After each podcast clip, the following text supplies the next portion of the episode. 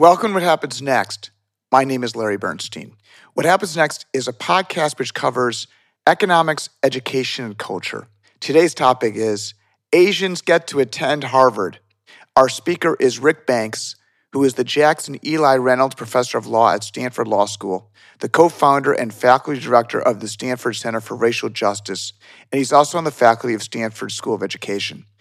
Rick was previously the co host for this podcast, What Happens Next, with me during most of 2020. I asked Rick to discuss the Supreme Court decision in the Students for Fair Admissions cases against Harvard and the University of North Carolina. Rick, let's start with the big picture. What happened?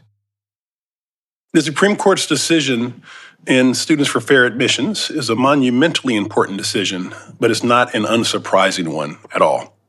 It will change college admissions at selective universities and may also extend far beyond the context of admission to extend the court's view of the Constitution as colorblind to other areas of life. Why isn't the Supreme Court decision shocking? This case is not shocking because the composition of the court has changed, for one, and the new justices are less inclined to support race conscious policies such as affirmative action in college admissions. It's also not surprising because the issues that Justice Roberts highlights in the majority opinion are vulnerabilities, contradictions, infirmities of affirmative action practice and law that have existed for a long time. And the court is simply now taking a much closer look, say, at issues that have long troubled some of its members and applying more stringent standards than it had in prior cases. What were the highlights of Roberts' opinion? Affirmative action has always been beset by some ambiguities or contradictions, right? That it's very difficult to measure the benefits of diversity. It's hard to classify people based on race, especially in our society, which is becoming ever more diverse. And, you know, you have people of mixed race backgrounds and you have a bigger mix of people than we've had in the past.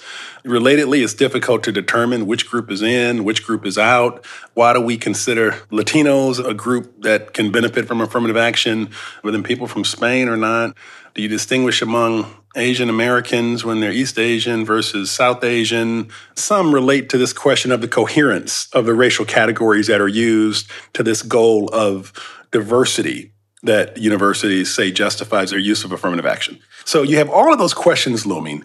And a lot of those questions, frankly, you can be content with the answers the court has given in the past if you don't think too hard about it or if you're inclined to support the policy. But if you're inclined to oppose the policy or you really want to look at the policy with a demanding look, you might think that the answers that universities are giving don't make a lot of sense. Universities have long said that they need to have a critical mass of students from different groups. But all the way back in 2003, Justice Rehnquist said, well, why does a critical mass of American Indian students, why is that so much less than the critical mass of black students or of Latino students? And if you're trying to get the educational benefits of diversity by having a certain mix, why do you need a lot of some group and just a few of other groups? You know, it's hard to have a really persuasive answer to that question if you stay within this framework of diversity, which enriches the educational process, right? And so there are all these questions that have been looming, and the court in the past contented itself with accepting the university's good faith judgment that it was pursuing these policies for the right reasons and was really trying to realize the benefits of diversity. One of the big moves that Roberts made in this case was to not grant the universities the sort of deference that they had relied on previously. He said, We're not going to give the universities a pass. We're not going to, quote, trust them anymore. We're going to be very demanding and want evidence that what they're doing is necessary to realize the benefits of diversity, and we need to know what those benefits are. When you look at the programs with that stringent kind of standard, it's going to be really hard for them to pass muster. Those were the two big moves. He highlighted longstanding issues with affirmative action. And then he declined to indulge the university's judgment about why the programs are necessary. And given that high standard of proof, he found the practices wanting. The Harvard and North Carolina cases, when they were in front of the district judge, most of the time was spent on the facts, going over the affirmative action policies. But in the Supreme Court opinions, the facts were secondary. Why was that? In both the North Carolina and the Harvard case, the lower courts ruled for the universities. And usually the lower courts are given great deference because after all, the judges held the trials. They had witnesses, they took testimony. There were lots of judgments about credibility, weighing of evidence, and all of that. That's the prerogative of the trial court. It would be extraordinary for an appeals court or the Supreme Court to then revisit the trial record and kind of second guess what the judges there concluded based on their direct confrontation with the evidence. So these rulings rest not on the facts, even though the court does talk a little bit about the facts, but they really rest on a change in the law. This is a dramatic change in the law where the court is declining to grant the universities the sort of deference that they had in prior cases.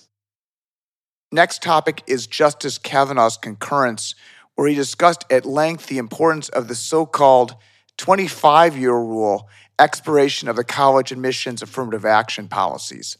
Justice O'Connor mentioned in the University of Michigan cases Grutter and Gratz that affirmative action would likely need to disappear in a generation. Why was this point so important?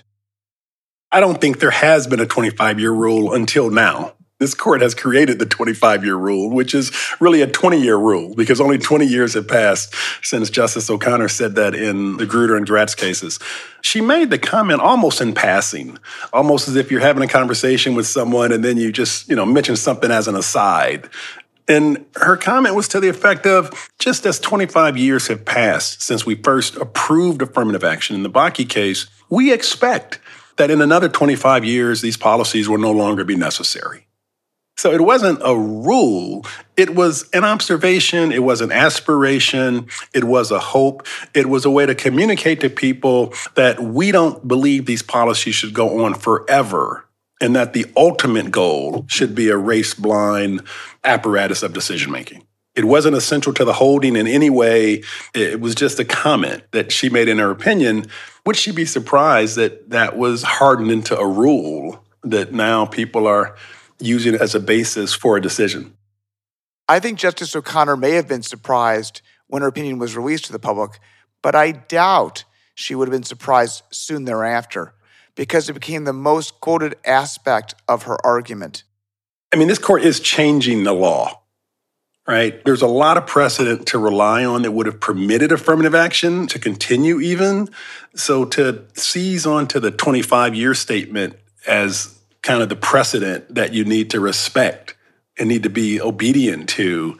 That seems one of the odder parts of this set of opinions.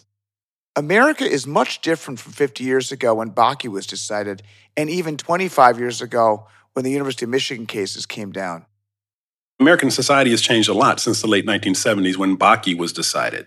And one of the big changes is that the relation between race and inequality or race and disadvantage is not nearly as tight now as it was then. Right. So at the time when Bakke was decided, Bakke was involved in the University of California Davis School of Medicine. When students were applying to medical school, the black students who were applying, those were students who grew up under Jim Crow at a time and in a place where black students oftentimes did not even have schools where the schools were markedly and overtly and intentionally made inferior to the white schools in every way you could imagine, from facilities to textbooks and on and on.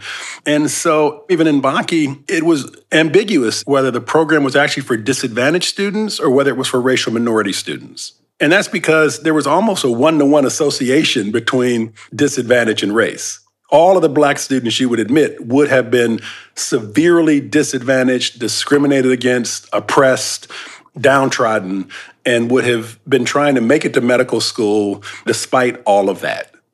But the world in 2023 is very different from that. I mean, my children, for example, have a very different life from my parents who grew up under Jim Crow. So that's to say that this image of affirmative action as benefiting these disadvantaged students who are growing up in single parent families and isolated inner city areas, that image is ever more distant from the reality of affirmative action in elite colleges today. One measure of that distance is that the percentage of students who even have ancestors who've been in the United States a long time, that's been declining at elite schools. An ever growing portion of students at places like Harvard are immigrants or the children of immigrants. They're not people whose parents were living under Jim Crow. And, you know, it's not an understatement to say that just as universities now welcome in privileged, affluent students from white families, they welcome in a lot of privileged and affluent students from black families and Latino families as well. And I'm a supporter of affirmative action, but one of the impulses that would have supported it, which is you're extending opportunity to races associated with disadvantage. The logic of that is not as airtight as it was in 1970 or 1975. Roberts highlights in his discussion that the court was very divided in the Bakke decision. And what was very unusual was that the majority opinion was written by Justice Powell, but none of the other justices agreed with his analysis. Bakke was a um, unusual case because of the nine justices. We had four justices that would have struck down the policy and would have implemented a form of colorblindness under the federal statute, Title VI of the 1964 Civil Rights Act. They wouldn't have even reached the constitutional question. We had another four justices who would have upheld the practice in Bakke and upheld affirmative action and said, hey, you know, this policy easily passes muster because the Constitution does not prohibit actions that are meant to undo racial hierarchy. And then in the middle, we had Justice Powell. And Justice Powell sided with 1 4 in striking down the policy at issue in Bakke, which provided a quota for students from underrepresented backgrounds. But then he sided with the liberal four in holding out the possibility that universities could engage in affirmative action. The irony, though, of course, is that he proposed the diversity framework, which no one else on the court agreed with. So neither the conservative four, who would have struck down affirmative action, nor the liberal four, who would have upheld it, none of them agreed with this diversity framework that Powell put forth. Yet after Bakke, schools quickly rewrote their affirmative action policies to comply with Powell because Powell seemed to show the way forward, right? In 2003, when the University of Michigan cases were decided, the undergraduate case and the law school case, the big question there was what is the court going to do with Bakke? Is the court going to affirm what Justice Powell, one justice, said? Or is the court going to do something different? And the court decided, in the opinions where Justice O'Connor was then the pivotal justice, to affirm and embrace Bakke and say, yes, diversity is a sufficient justification. And for the most part, with a couple of tweaks, we're going to embrace the framework that Powell articulated. The Harvard and UNC cases were brought by Asian Americans. Why was this important? The architect of these cases, Edward Blum, he chose Asian Americans as the plaintiffs in the case. This is actually the first case where we've had Asian American plaintiffs. Most all of the other cases that have gone to merits decisions have involved white plaintiffs, right? And that change in the plaintiff kind of changes the underlying moral calculus of the case and it enables certain inferences from the facts that would be less likely if you had a white plaintiff. Historically, it's a white person, and white people are assumed to be privileged and advantaged. And then on the other side, you have the African Americans and the Latinos who are presumed to be disadvantaged. And they're the ones on whose behalf the school is undertaking the special program. With this case, though, Edward Blum decided to make Asian Americans the plaintiffs, and not just one person, but he created an organization which had standing because it represented many, many Asian American applicants who were denied admission. And that changes the underlying calculus of the case because now you have one minority against another minority.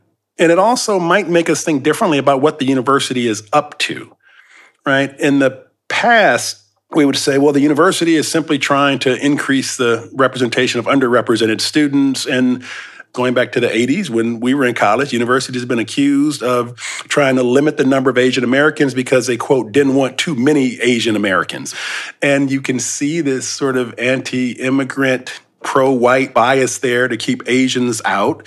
And that fits into a whole history where Asians have been excluded from immigrating to the United States. Asians have been excluded from certain occupations. Asians have been excluded from owning property in certain areas. We have a whole history of trying to exclude Asian Americans.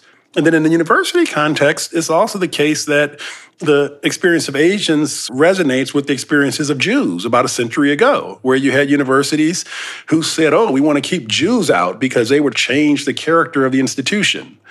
So then the question is, are Asians experiencing something like what Jews experienced? And that's a form of racism. If the university is trying to limit the number of Asians because Harvard, where 40% of the students are Asian, sort of makes people uncomfortable, that's just racist just the specter of that possibility changes the calculus of the cases. This reminds me of the Yick Wo case from 1886 when the Supreme Court applied the Equal Protection Clause of the 14th Amendment to protect Asians from state sponsored discrimination in San Francisco, where the city tried to stop Chinese immigrants from competing with whites in the laundromat business. The city leaders didn't want them competing with white people. And so they excluded them from operating laundromats, but they didn't do it directly by saying no Asians permitted. They did it by saying if you operate a brick laundromat, you're okay. If you have a wooden laundromat, you're not okay. We're worried about fire and, you know, fire's more likely than a wooden thing. But then when you look at it in the aggregate, it turned out that they were somehow or other approving all these white people to operate laundromats, but virtually none of the Asian people to operate laundromats. And this was the same logic for the student for fair admissions case. The plaintiffs kind of framed this case to promote the same sort of inquiry. What is the university really up to? It's not an unreasonable conclusion, frankly, to think that there are universities that might want to limit Asian American representation based on the concerns of alums and different constituencies, they might feel that at some point we could have, quote, too many Asians. Roberts' opinion says that you can no longer use race explicitly in the application process, but it is perfectly fine for an individual to discuss his race in the application's essay and then apply the role of race to the applicant's personal experience. Roberts is uh, very concerned about the issue of stereotyping. The concern is that if we say we are pursuing diversity, and we mean diversity of perspectives and backgrounds and experiences and so forth, once we start to check a box on the basis of race and you start to keep tabs in terms of race, you're stereotyping people of all different races and you're assuming that you know black students have one particular set of experiences and views and white students have a different set of experiences and views.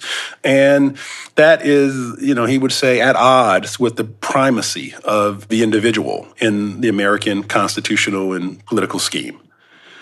Sotomayor responds that be real race does shape people's experiences and backgrounds. So what he would see as a stereotype she would see as a reality, a generality that in fact is grounded in the social economic patterns of American society. In Justice Jackson's dissent, she refers to a controversial study that found that black doctors have better medical results for black women during childbirth. Why did she bring this up in her opinion? Justice Jackson, when she talks about Black doctors and maternal mortality for Black women, she is picking up on an older theme, which had kind of fallen out of the cases. This goes all the way back to Bakke, where one of the rationales that the medical school at the University of California, Davis, wanted to have black doctors basically is because they thought that black doctors were more likely to provide care for people in black communities. And that was probably true. So, I mean, you can say that's a stereotype, but stereotypes have different degrees of truth or falsity. I can also see a reason why black doctors would, in the aggregate, have better outcomes with black patients than white doctors would. Right. And that's about both the attitudes and the priorities of the doctors and also the sense of trust that the patient would have about the relationship with the doctor. The big question is what do we do with that? Reality. But I think Justice Jackson is on to something that is true in a more general sense as well, which is that race does continue to have a lot of salience in American society. And, and I feel this, you know, I don't know if my colleagues would know this, but even, you know, when I go out and take walks, a lot of people don't say hi to me, but they say hi to me if I'm with my wife.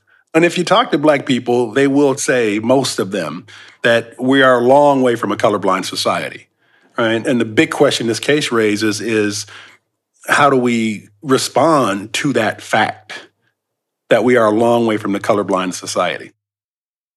If listeners want to hear more about race and the medical profession, check out my podcast with Stanley Goldfarb, who is the former Associate Dean of Penn's Medical School, who now runs the not for profit Do No Harm. Stanley does not want medical care where white doctors take care of white patients and black doctors take care of black patients, and opposes the Archie Bunker philosophy that we should have the sames with the sames and the difference with the difference. Stanley wants a meritocracy in medical care, research, and teaching. Next topic is Justice Thomas's concurrent opinion. He very much wants a colorblind interpretation of the 14th Amendment. So, Justice Thomas spends a good deal of his concurrence rehashing the historical arguments about the Equal Protection Clause. And his conclusion now, as it has been in many prior cases, is yes, the Equal Protection Clause mandates a norm of colorblindness. I confess that I personally find that a perplexing conclusion that the history mandates Thomas's approach. Thomas believes that affirmative action hurts black students because he thinks that the public suspects that minorities get into the best schools primarily because of their race.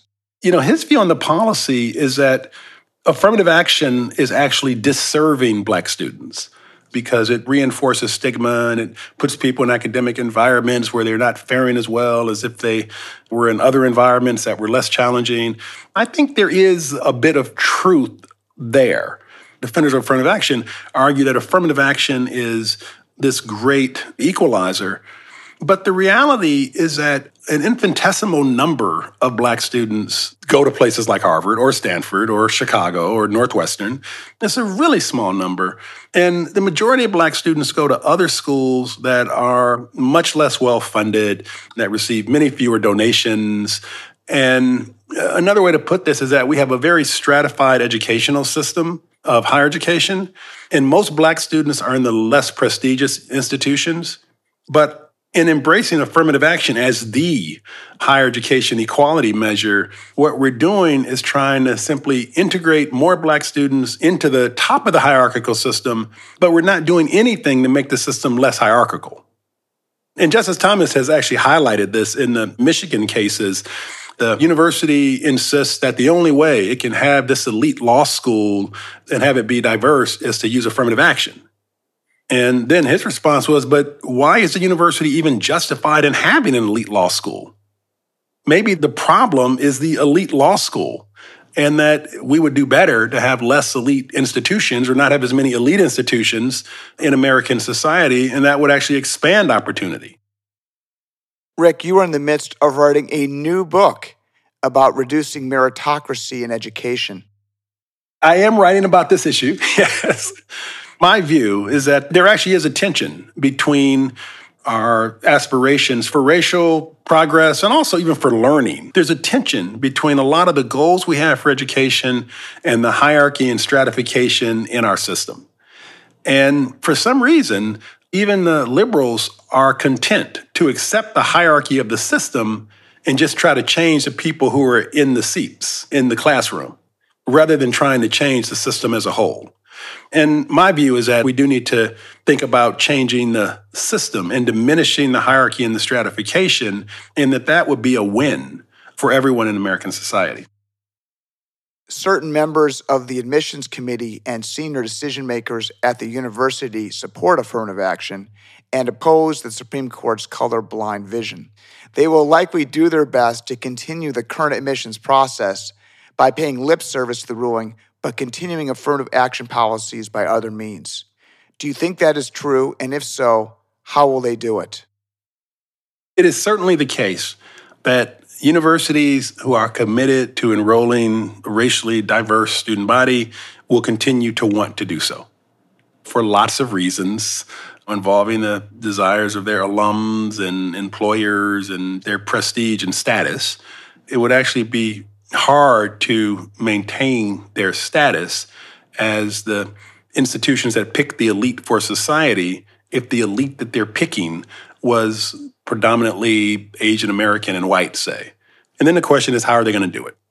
One is to rely on criteria that are related to race, but that are not the same as race. You're low income, your first generation college, you grew up in a low income area, you grew up in a racially segregated area, right? So you could focus on the racial composition of the area rather than the racial identity of the student. You could look at whether English is the first language spoken in your home. There are a lot of factors you could rely on that are not identical to the race of the student per se, but they're certainly closely related to the race of the student. Texas decided to use an admissions policy where its top UT Austin Public University would admit kids from the top 10% of its students' graduating class and would not discriminate between the good and the bad high schools. Texas implemented the Texas Top 10% Plan in the 1990s after the court there, the circuit court, struck down affirmative action, but only in that circuit, that part of the country. And they said, okay, if we can't rely on the race of individual students, we'll get students from every school in the state and they'll become eligible.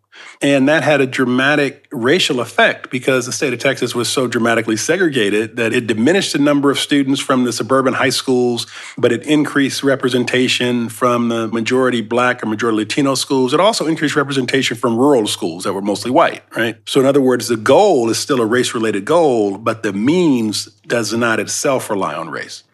And that's certainly what universities will double down on.